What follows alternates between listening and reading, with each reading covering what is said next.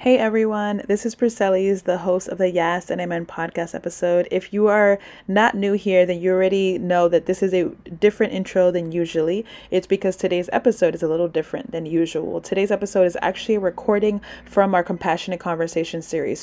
This specific episode is the conversation with Sandra Maria Van Opstal, where we talk about having compassionate conversations with those who have been historically and presently marginalized. This actual series and this session is a part of a series that we have, which is a course on having compassionate conversations on varied topics. We both teach theological understandings of different different perspectives of the topics while also giving practical tips on how to have compassionate conversations with folks in these different areas. It varies from talking with folks in the LGBTQ plus community community, for those who've been wounded by the church, for those who are have different biblical perspectives than you, those who have different religions perhaps than you and faiths.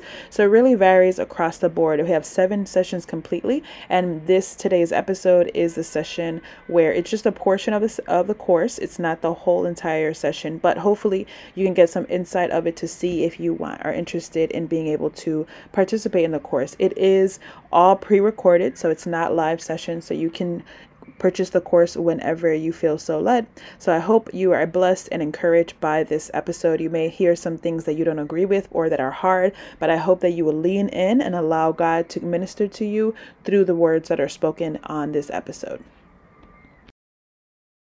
Hello, everyone, and welcome to this session of Compassionate Conversations. In this session, we'll be talking with Sandra Maria Van Opstal, and we're going to be talking about how we have get to have compassionate communication with those who have been part of historically marginalized and oppressed groups. Maybe you're like, who is that? How do I even know how to identify that? So we'll talk through that as well. But let's start with considering why this course is even it. If this is already that uh, you, this is like perhaps one of the few courses that you have enrolled in in this series, you can skip a few minutes because I'll be kind of introducing the same thing. But this is just an introduction to the course, the purpose and vision behind it, right? And so this is meant to invite us to learn more about ways to communicate with others in a way that glorifies God, serves others, and makes an internal impact here on earth. And right, our verses to kind of set the foundation for this course is Colossians 4 6, where it says, Let your speech always be gracious, seasoned with salt, so that you may know how you ought to answer with each person, to each person, right? So when we consider this, when we think about our speech, our communication, that it should be truth filled, that does not mean it should be absent of grace. It should not be absent of knowing who we're speaking to, communicating with specifically, right? You don't talk to your child the way you talk to your spouse. You don't talk to your mother the way you talk to your coworker. We speak to people and communicate with people in different ways based on relationship based on understanding based on circumstance based on so many different things. And then ephesians 4.26 tells us let no corrupting talk come out of your mouths but only such as is good for building up as fits the occasion that it may give good grace it may give grace to those who hear. And sometimes people use this scripture as reference to not to gossip and not talk behind people's back and that applies too but this especially is inviting us to communicate about that is good for building up as fits the occasion, right? So, kind of just what I was saying about not only just the person, but considering the circumstance, considering history, considering the um, current state of the world, right? When we're communicating people with people, especially with people who um, have been a part of historically marginalized and oppressed groups.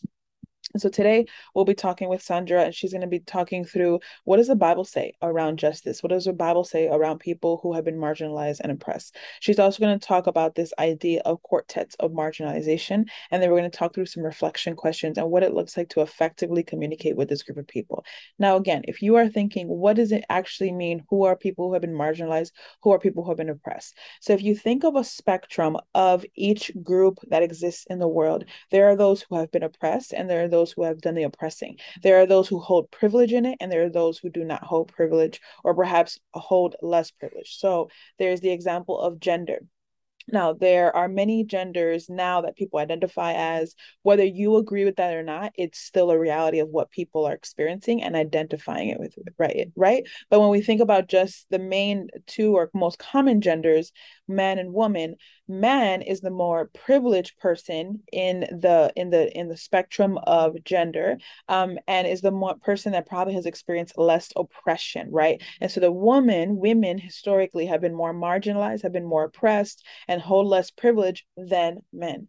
Now race comes into a factor with different things when it comes to gender but yet still a man holds more privilege in the world. That does not mean a man is better than a woman. That doesn't mean a man can do more and all this stuff. It's just how the world has been structured that men hold more privilege. Men have often been the, the oppressor, um, and men have often uh, are likely not going to be in the marginalized group. That doesn't speak to anyone specifically. It's just kind of what it is.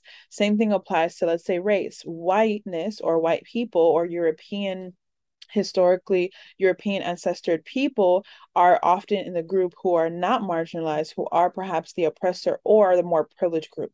And then the other uh, marginalized group of people, the people who are perhaps oppressed or have less privilege, are basically everyone else. Everyone else.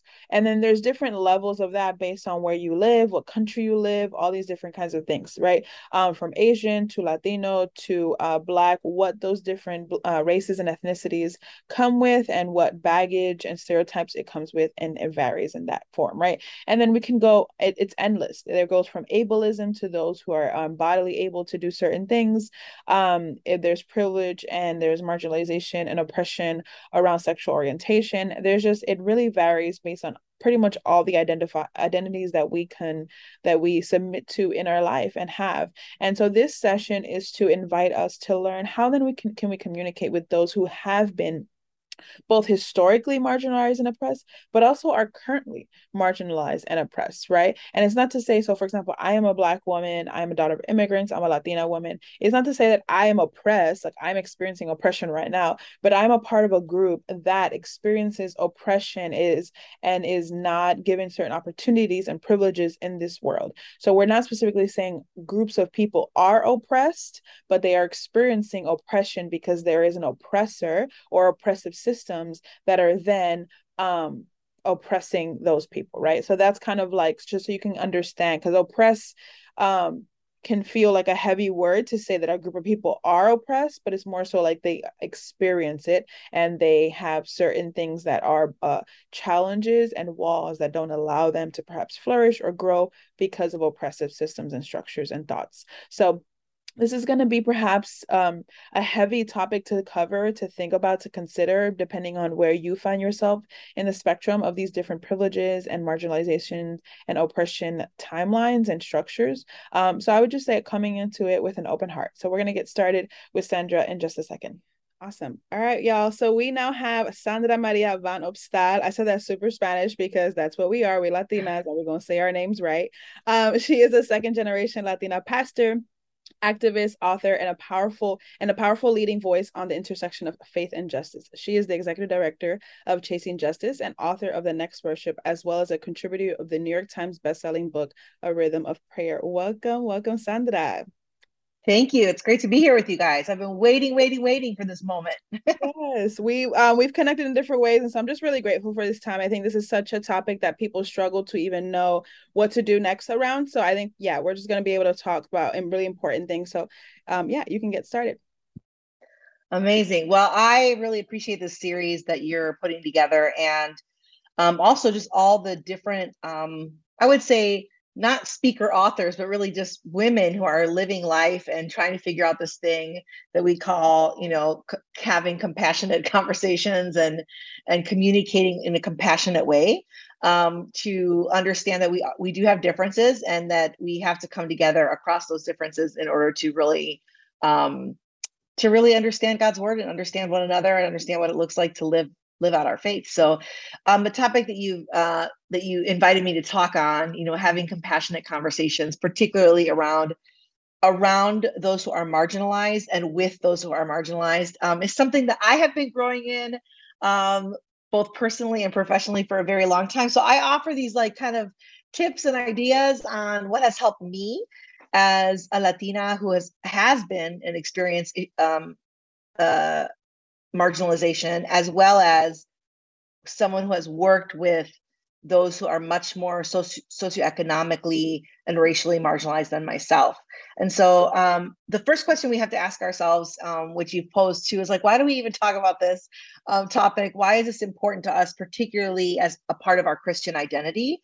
And I thought that was so profound because for me, particularly, I do think it's absolutely and primarily rooted in my understanding of my identity as a Christian. Like, um, I'm right now, I'm, I'm a parent of of two kids, two little kids, and mm-hmm. So right now, I what I'm trying to teach them uh, is not so much like how to understand everything in the world, but just being kind. I mean, yes. just basically being kind. Yes. Um, and so I ask them often, like, was that kind? You know, was that kind? Mm-hmm. Um, because I believe that at the root of our Christian identity is kindness and love. Mm-hmm. And so this question, you know, what is uh, being compassionate around those who are marginalized or when talking about those who are marginalized, I think it's rooted in our Christian identity and the very uh, marker of who we are as Christians. And so I I share we'll share a couple of verses and mm-hmm. then maybe pause and stop and see what, what you guys think. But um, the first one that came to mind when I was uh, answering this question or thinking about this question comes from Deuteronomy. Um, it comes from Deuteronomy 10, uh, 17 through 19. And it is for me one of the most powerful things that scripture says mm-hmm. about who God is. And there's a lot more in Deuteronomy 10, but I just, you know, there's only so much that fits on a slide. So I'm going to pick this part for you. Um, this says, For the Lord your God is the God of gods and the Lord of lords, the great God, mighty and awesome, who shows no partiality and accepts no bribes. He defends the cause of the fatherless and the widow and loves the foreigner residing among you, giving them food and clothing. And you are to love those who are foreigners, for you yourselves were foreigners in Egypt. Ooh. And so, yeah, it's um very powerful verse that reminds us who we are. Mm-hmm. That that we um we belong to a a generational collective promise mm. from a creator who has said to us even though you have been wandering and even though you're not where you ought to be um, in this now but not yet world that we live in mm-hmm. um, god is with you and for you uh, and you are therefore to defend those who are wandering and those who are without a home and so oftentimes when i as a pastor talk about loving the stranger in particular to our congregation i tell them you know we are strangers. We mm-hmm. as the Latina diaspora, you know, from the Caribbean, from Central America, from South America, our African American brothers and sisters, all of us are strangers to this land. Mm. And we know what it's like to be in a place where people don't accept us mm. because of our accent, the color of our skin, the values that we have, et cetera, et cetera. And so we, of all people, should be the ones who embrace those who are foreigners, those who are wanderers, those who are sojourners in this land. Mm-hmm. And that's the kind of idea that I think God is giving to us here.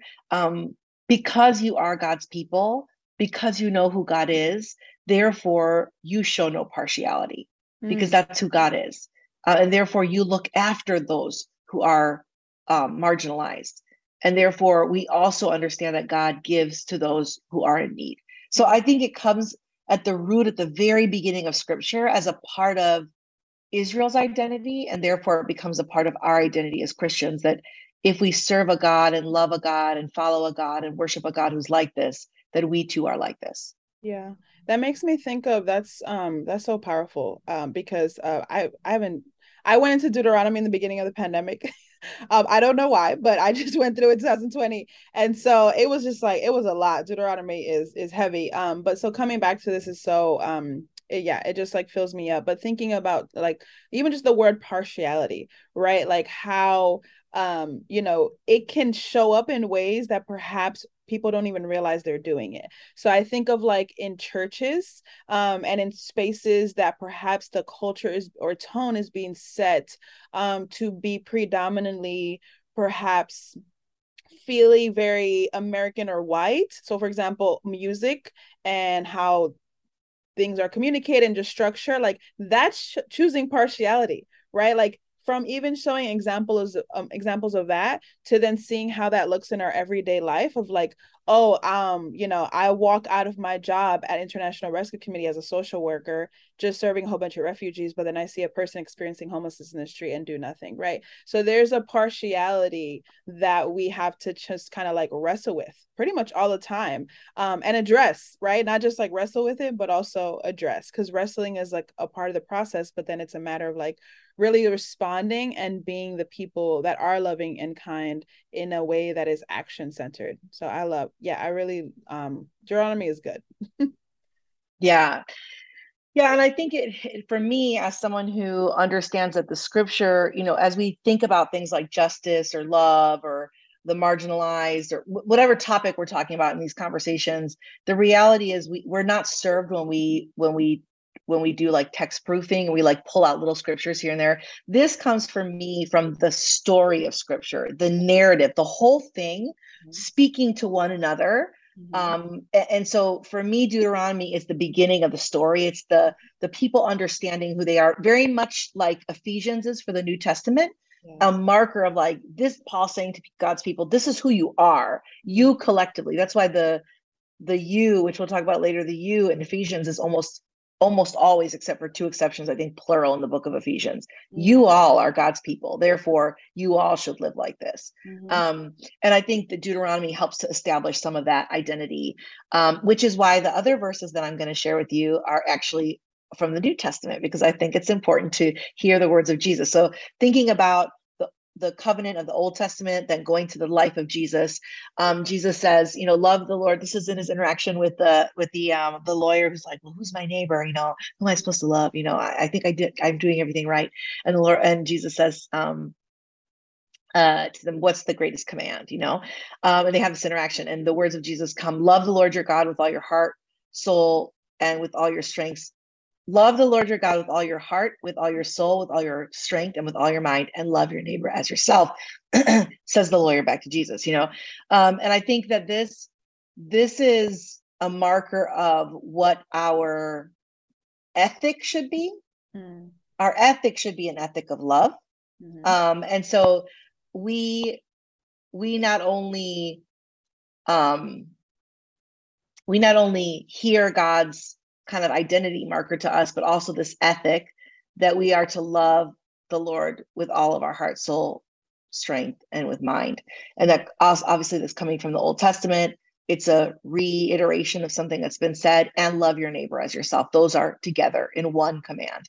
Mm-hmm. Um, and so um, Jesus modeled that. I don't think I have to say much more about that. Everything that Jesus did in his life uh, modeled a loving of a neighbor, particularly those who are unseen, unwelcomed, marginalized, underrepresented, um, attacked, you know, uh, and so that ethic of loving the neighbor and particularly those who are on the margins um, is is the life the life of Jesus. Yeah. And then the last one comes from James because I think it's important to look at how the New Testament uh, authors and disciples reflect on the life of Jesus Mm-hmm. Um, and James 127 says, uh, religion that God our Father accepts as pure and faultless is this to look after orphans and widows in their distress and to keep oneself from being polluted by the world. Mm-hmm. And this comes in a section of James 1 and 2, where again, we're looking at what does a lifestyle of love look like? Mm-hmm. And this, this summary really at the end of James 1 um, introduces James 2, which is the same kind of idea that we have a God that shows no partiality, mm-hmm. that we have a God that embraces um, people of every background, ethnicity, culture, class, um, and that we, when our we are in their in one another's presence, ought not to show partiality to those who are wealthy, to those who are well dressed, as the story says in James, um, and to give them a special place in the table when that's not at all what Jesus embodied uh, during Jesus's lifestyle. And so I think from these three from these three different one from the Old Testament, one from the life of Jesus, one from the New Testament disciples reflecting on the life of Jesus, we learn that God's character is love, mm-hmm. God's command is love, and mm that our ethic or our worship, if you want to call it that, or our lifestyle is therefore love. Wow. Um, if God is love, if we're commanded to love and if we're shown this ethic of love then therefore particularly to those who are disenfranchised then therefore that's why we ought to care about this mm-hmm. yeah and choosing to respond um i like um so thinking can you go back to the luke um scripture um just when you were uh communicating with that i just I mean, I feel like literally every Christian has read this, if not hundreds, thousands of times, right? The scripture. But right now, when I read it, when you read it out loud, I heard like it was like God saying, like, this is how you then communicate, right? Like, this is how then you get to talk with other people and then also talk about other people. One of the things that breaks my heart the most um, when it comes to injustice and those who have been marginalized, oppressed, is how people talk about them when they experience what they've experienced, right? So when a Black man is shot and killed by the police, people are like, but he was doing this, but he was that, but, but, but, but, right? And it's like, we're not talking about this person as in a way that we love them and in a way that they are loved right? When someone is abused by the church um we you know try to figure out like okay but what did you do? And like why did you stay and all this stuff? And it's just like that is not love. And so so much of how we communicate love is how we talk how we listen and what we think about the person right would you want someone to think something or assume something about you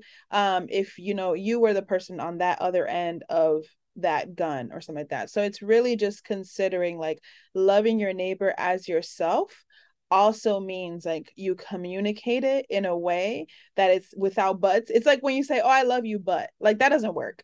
right. So it's like really saying, I love you, and this is perhaps like what I think and how I want to serve you. Um, and I think we miss that a lot. I I really I really get heartbroken when I hear, you know, people trying to justify what they think about another image bearer um, that they think perhaps has done like something wrong or has gone through something wrong. So really, it's really exemplifying love um, because God is love and because the command is love, right? Yeah, and what's interesting also about Luke 10, which we don't have a ton of time to get into, but um, but what is interesting about Luke 10 is the the we know that the lawyer, that the guy, he knew all the right answers. Like he mm-hmm. had this answer, he knew the answer, but he didn't he didn't know how to live it. Mm. And so. I think that's why Jesus engages him with the story. And I think actually that is a part of our um, kind of courageous and compassionate and helpful and critical conversations that we're having is Jesus's way of responding to people's know-it-allness, you know, like, oh, love the Lord your God, Lord. He knows. The, the, and I don't know if he's like, you know, some people think this guy's like, oh, he thought he knew it all and he was boasting. Maybe he really was like, I, I've been like, I grew up in this thing mm. and I know these things, but like, what does that mean? Mm. So maybe he's maybe he's justifying himself maybe he's actually wrestling and, and I, don't know i don't know his intentions yeah. um, and and i know for myself sometimes when i wrestle with scripture maybe people think like oh, okay so sandra's trying to reinterpret things but the reality is i'm trying to ask the question what does this actually look like mm-hmm. when he says this jesus gives him a story that helps him better understand mm-hmm. and i think i believe that part of our engagement with people um, who are considering those on the margin so specifically like not with the margins, but considering those on the margins.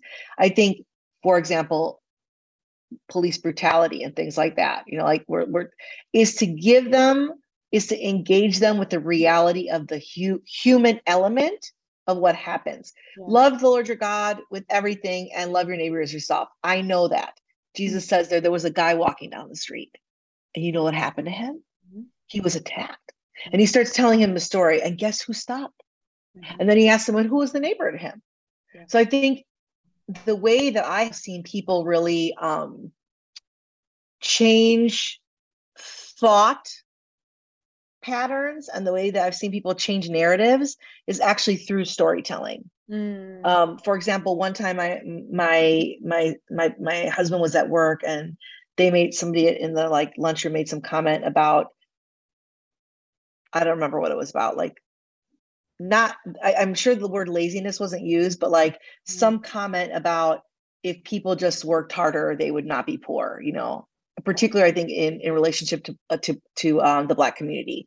And it was a person of another ethnicity another non-white ethnicity non-european ethnicity. And um and then my my husband just said oh it's interesting because we have a friend and this is you know something she was sharing with us this week and he begins to share. And so i think you know working three jobs and so, so and he says i think i don't understand how your comment fits with what i just said mm-hmm. to you you know like how does that fit with what i'm sharing? Yeah. and the person was like okay well maybe not everyone. And they were able to like mm. engage and i think point to or expose the false narrative that was there based off of stereotypes yeah. through through the telling of an of a story. So i think luke 10 is a great example of of that. That's really good. And i mean that's literally jesus all the time. Here's a story. Here's an example. Like he's he's do that. He does that all the time. Yeah yeah and so i think you know what we learn obviously as we look at the whole scripture is we do this because we care about it we do this because we're we're we follow god and this is god's character and we're invited to this kind of love and our lifestyle therefore and you know so shows that. You know i wanted to take a minute um to talk about um you know you asked the question and i don't know if you want to set this up but you asked the question who has been and who is currently marginalized um, or experiencing oppression. I don't know if you want to talk about that a little bit or if you want me to address that first, but um, mm-hmm. I thought that was an interesting question. Yeah, so in the introduction here, I shared a little bit about examples of that. So I talked about the spectrum of privilege and um, oppression, right? And um, kind of like there there is oppression because there is an oppressor right? There is um, lack of privilege because there are those who hold privilege. Um, and so that actually applies to probably any label that we would consider ourselves. So for example the label of like my gender race um class right? Um socioeconomic status um even like US citizen status, right? Like uh immigration mm-hmm. status, daughter of immigrants, but me holding US citizenship. So it really there is I would say it applies to almost any label we hold that there are people experiencing oppression um, or being marginalized because they belong to some certain um, titles or labels because then there is a, a more majority and it's not actually always majority it's just like the other group right? Because um people use a lot of like i mean hopefully we can start using this terminology less right? Right like major uh like the minorities and major but it's just like minorities like most of America is quote unquote minority. So are is it still minorities? It's, it's community of communities of color, right? BIPOC, people of color. And so yeah, I talked a little bit about what that means and looks like because I think sometimes people are just like, well, I'm not privileged. And I'm like, in comparison to someone else you are. So yes you do hold privileges perhaps if you're white or if you're a man. Even for example christians hold more privilege in america than other um, faith um, faith systems right? Uh, and so that i talked a little bit about that but yeah i would love if you want to share what that looks like what you feel kind of like like that looks like for you um and yeah what are examples um, of groups? I talked a little bit about like race and gender. Um I didn't talk too much about socioeconomic status, um, but I did, give a little introduction in the beginning on that. Yeah, there's so much that could be said on that. So I um, I may show a couple of slides later um, to to address it. I, I have an entire other two hour you know seminar on on, on that topic because I think it, it's something that should be explored. I think the more we explore it in practicality and in tangible tangible ways, we can apply it to our lifestyle you know? So i think when i think about those who are um, historically um, marginalized and those who are currently marginalized I, again rooted in scripture i go to what the bible uh, what the bible uses as like the quartet of marginalization. That's what it's called by some scholars. The quartet of marginalization being this repeated thing about the orphan the widow the sojourner the foreigner and the poor and over and over in Deuteronomy, in Leviticus, in the, the words of Jesus, in the examples um, that are given in, in scripture the orphan, the widow, the sojourner, the poor. And I think that quartet is used not to say that's all encompassing, because there are also those who had the, the lame, the crippled, you know, that come up in Luke 14 um, in the story of the banquet, you know, for example. But these four, this quartet is utilized in, I think, primarily within the Hebrew context, within the Old Testament context, to show um, enough variety of marginalization as it pertains specifically to systems and structures. So let me say that again. The marginalization is not just like, oh, someone doesn't like me. That's not persecution. Okay. That's not marginalization. That's just like life. Sometimes people don't like us. Mm-hmm. Um, and uh, some of us are more comfortable with that than others, you know, depending on our personality. But um, what this is addressing is actually the way that society sets things up so that certain groups of people are preferenced by policies and laws and systems and ways of doing things. So our education system, our voting rights, um, you know, our our access to healthcare, anything that's a social system. And we know from the Old Testament that if you were an orphan you know you had obviously you're you're helpless you know you have nobody to take care of you. If you're a widow because women did not were not allowed to own property you had to like marry your husband's your ex-husband's like family members in order to retain your own property. There's all these things that you didn't have access to. So when i think about the quartet of marginalization in the old testament and the fact that it's related to systems so i want you guys to hold on to that. Like it's policies and systems that disenfranchise our neighbor Okay. When I think of our current modern situation, I come up with these um, as a starting base. Again, it's not all of them, like like the four that were in the Old Testament, not all of them, but it's enough to tell us um, based off of our ethnicity. And I would put in that kind of nationality, uh, documentation status, that kind of piece, the xenophobia that comes in our country with ethnicity, difference, ethnic and cultural difference, race, class, and gender.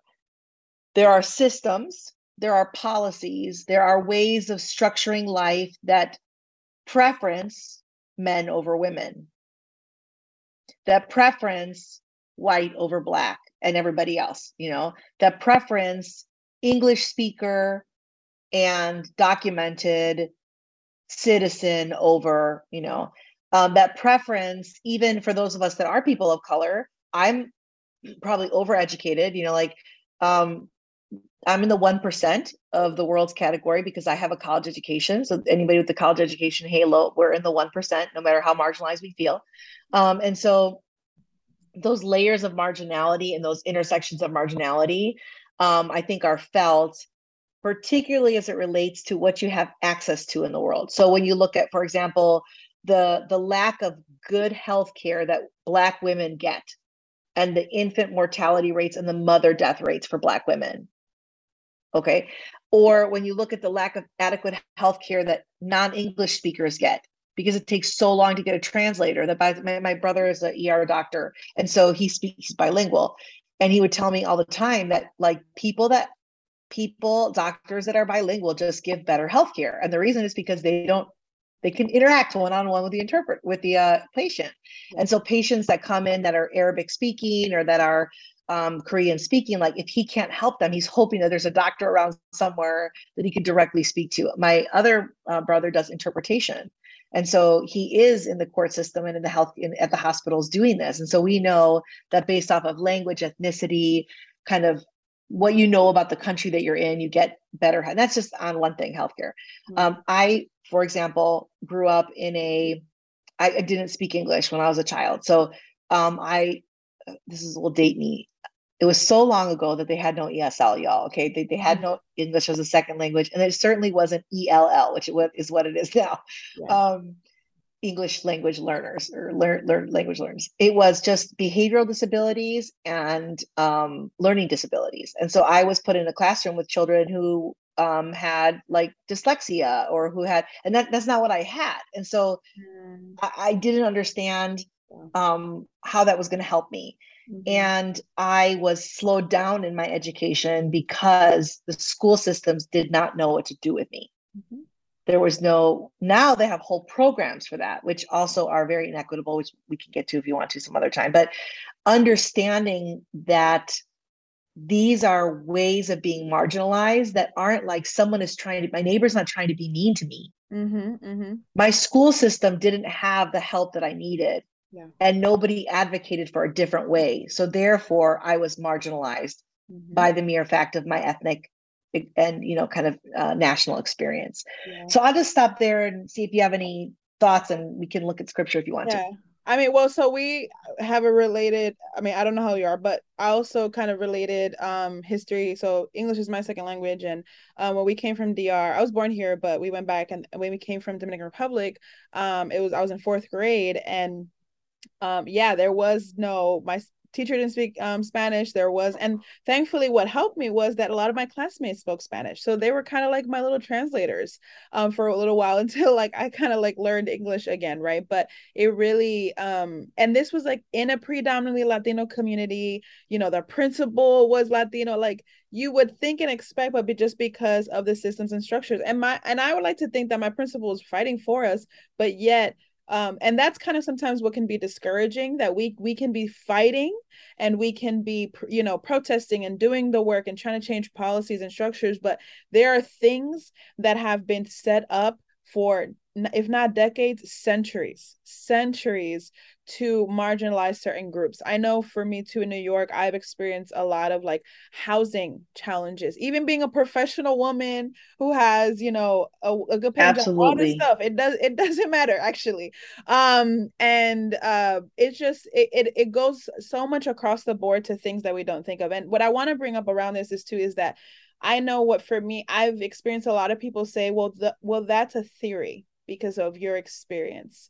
And when, when you tell someone that their life is a theory and that their experience is a theory, you are telling them one that they're a liar and you're telling them that it's so specific to their story and you are actually marginalizing them. You're marginalizing their narrative as if it's not a thing that exists across the board right? So i think you're in um chicago right or like in the area yes. yeah and so like we're in different cities, right? In different major cities, but have experienced similar things and are experiencing similar things. And that tells us that is the evidence we need especially as a body of christ to to not look at it as a theory but look at it like no these are very real things that have been established um whether it's through preference or intentional racism right? Because there are laws who were intentionally placed um that are racist that are sexist and all this. And so to think about that and consider like what are then people what do people feel and experience living whether it's america or anywhere else being a part of these groups having to experience these challenges on top of life on top of trauma on top of everything else right? Like it's it's something to just consider more um that it's like you know like i know i'm i job we when someone like is killed by a black person is killed like you know by police like it's okay it's like um anyone if anybody wants to talk we'll have this like one hour on zoom. And it's just like it's so much more than that right? Like how can i function at my job today um and like realizing this and addressing this? So there's just so much so much to this. And like you said this is four out of you know the many things uh, you know i would add like sexual orientation to this list mm-hmm. um mm-hmm. you know mm-hmm. um i would add religion and faith to this list that there's just so many levels and components that people experience marginalization for um and there's just so many ways that we can respond with kindness with love with compassion um and it's not to just be nice for nice sake no one needs that it's actually to walk like jesus jesus wasn't trying to be nice he was trying to exemplify love and compassion. That's that's different than just trying to be nice. Yeah and i think i absolutely and i think to what you're saying just for clarity for our conversation here the ones i picked out were for our us context mm-hmm. um, maybe for latin america as well. I think i just came mm-hmm. back from five weeks in colombia. I can tell you those those are pretty high up there um, if we were to be in egypt or lebanon or jordan i think yeah. Um, gender and religion would be up there higher because only mm-hmm. 10% of Egypt's population is Christian. And so they experience something of marginalization by having to put their religion on their card, mm-hmm. on their like mm-hmm. identification card. And so every context is different. Mm-hmm. Marginalized. I think the question we should be asking ourselves is in our context, who is the most marginalized? Mm-hmm. And uh, and in that, what do I have affinity to, connection to, mm-hmm. influence over that I can make a difference, whether it's the education system or housing markets or and I think to look for those what you're talking about is when the stories start to add up and you're asking like why are all these churches and uh, libraries and after school programs having to tutor children isn't that the role of the education system mm-hmm.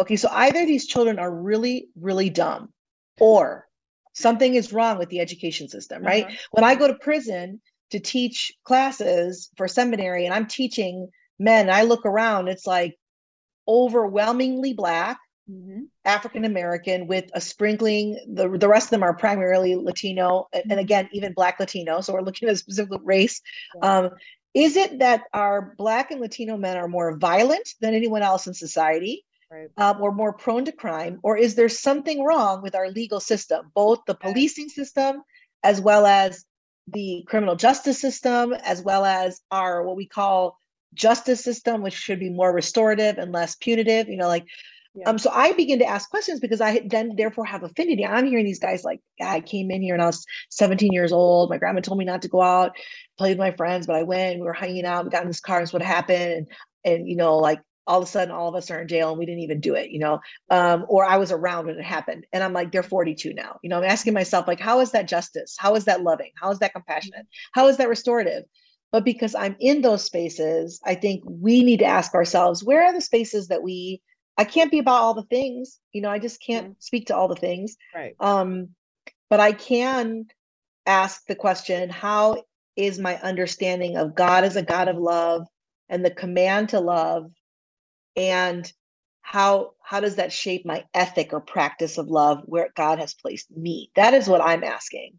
Um and i think that's where we start. Uh, we start with the question you know yes people have their individual stories but the reality is when individual story upon individual story builds a narrative that shows you a pattern Mhm. that is now a system. Yeah, yeah. And you get there, I think what you were basically saying, what I saw is you said I observed and then I did critical thinking, right? Like that is it's observe the situation and circumstance. Don't go to conspiracy theory websites. Observe the situation and circumstance and then do some critical thinking with prayer in that, right? Like that's yeah, that's good. yeah and i would say there's there's so many um there's so many helps that i think we have as christians there are a lot of christian sociologists and anthropologists and historians and folks that have written some amazing books so i'm sure those will be listed on your on your um, training and on your website but i think part of that work is just like opening our eyes to what is actually happening Mhm. um, not only in our own experience, even as peoples of color, but uh, for uh, for people everywhere. And then, are there things happening around us again that we have affinity to, that we have proximity to, that we can really make a difference? And so, for me right now, as a mother of small children, I mean, I've done immigration reform stuff. I've done housing. We've been very involved locally in housing. Mhm. Uh, as a pastor, I work a lot with black and brown you know communities so there's so many justice issues that i've been but right now as a parent i'm very i have my eye on what's happening in our school systems across the country Mhm. and like that that that that we have a a, a concerted strategic intentional effort to erase the stories of Mhm. certain people groups from our curriculum so that we don't make white children feel uncomfortable Yeah. That is extremely problematic Yeah. and that we think that teaching emotional emotional uh, concern and emotional intelligence and racial awareness as is a detriment to the future of our country Mm. when 48% of all of our children under the age of 18 48% are people of color Mm. that is huge i mean i'm like what are we creating here like what are we gonna do so that's what i have my eye on what do you guys have your eye on you know what do you, i would ask you th- those of you that are listening what do you have your eye on because for me as a mom raising a, a black child and raising a latino white child i'm like um Yeah. i got my eye on what the school systems are teaching me Yeah. um and what they're telling my children about who they are so Mhm. um i know i know that we don't have a ton of time but um i think that that's a question i want to leave people with is like what is what is around you as you think about those who are marginalized and as you think about um interacting with them and and and interacting or i should say advocating alongside of them Mhm. what what is on your mind Yeah. um and what has god invited you to do because we we just can't do all the things and i think if we if we develop deep roots in one of them we will learn to see its interaction with all the things Mm-hmm. Mm-hmm. Yeah. That's really important. I think sometimes people can feel stuck because there's like there's so many injustices. The world is burning, all this stuff, right? And it's like, yes, but you have you're not called to all of it, right? Like just like you're not called to like it's just you're not called to all people and all things, and you can't be all things for all people. So really like praying through and considering and then also let it be local to you. Like sometimes we can i know there is a passion and there's a fire sometimes for things that are happening in other places. Absolutely you know like if you could do something about that but if you're doing something about that and nothing about your block or your your local like there there's a there's there's a disconnect there right? So really considering both. Yes for sure because they're connected. Mm-hmm they're connected. So I, I think you know the the the question then therefore becomes to us like how do we actually practice these interactions, these connections, these conversations, these relationships with both people who are marginalized and as we speak with and on behalf of and alongside of those who are marginalized. Um, and for those of us who actually are um, experiencing levels, what what what um uh, Subversive Witness, the book by Dominique Gilliard calls levels of privilege or stackable privilege. Um, and so the three that I have been really trying to understand um, for about a decade now are these three areas of hospitality, solidarity, and mutuality. And so a lot of my work has been in the area of worship and preaching and kind of congregational discipleship. And so these three come from the book, The Next Worship, um, which I just re released and released a Bible study um, this month in August. Um, but this, these three ideas, kind of at the intersection of these three, is where I find my best explanation of how I'm trying to do it. Um, biblical hospitality, obviously, we have many, many pictures of it. It's not about cookies and coffee and after school lunches. I mean, um, after church lunches. It's not about that at all. It's not about having a small group to a very nice meal at your house, though that's very nice. Um, hospitality has to do with how we center those on the margins and how we care for those who are the most vulnerable. That's biblical hospitality as we see it uh, when people came to visit, when people were hiding, the spies that were hidden, you know, all those kinds of acts within scripture that show us biblical hospitality. When you reach out and make time for um, those who are very unwelcomed in society. And so, what hospitality communicates to people is I welcome you. I welcome you. I, I may not agree. I may not understand all the time. I may not, we, we, we may not share the same smells or desires or preferences or tastes, but um, I welcome you. Hey y'all, I hope that you gained a lot of insight and education and encouragement from these past 45 minutes on this episode. The actual continuation of it is over on our Compassionate Conversations portal website. And so we have the entire session. You can actually watch the video with myself and Sandra chatting about this, where we go more in depth on hospitality, mutuality, and all different forms of how do we actually live this out as Christians? Um, how do we actually have compassionate conversations with and about the marginalized? And so you can check that out over at the show notes or go to thefullgarden.com. Again, that's thefullgarden.com. And you can check out not just this session and this course, but we actually have six additional ones. We have compassionate conversations with those who are part of the LGBTQ plus community, having compassionate conversations with those of different religions and different theological perspectives and backgrounds, having compassionate conversations with those who have been wounded by the ter- church, having compassionate conversations around discipleship and evangelism, and a few others that you can go check out you can buy them separately or all in a bundle, but it's something that every Christian should be able to consider as we continue to grow in really loving our neighbor and knowing more so on how to serve them, especially if we have not had the same experiences as them or even have the same beliefs or perspectives as them. So you can check it out again at thefullgarden.com for the rest of this course session and for the six additional ones we have part of the Compassionate Conversations course series. And if you're not already subscribed to this podcast, make sure you check it out. We have a whole bunch of different kinds of episodes with conversations, teachings, and even Selah meditations. Thanks for being here.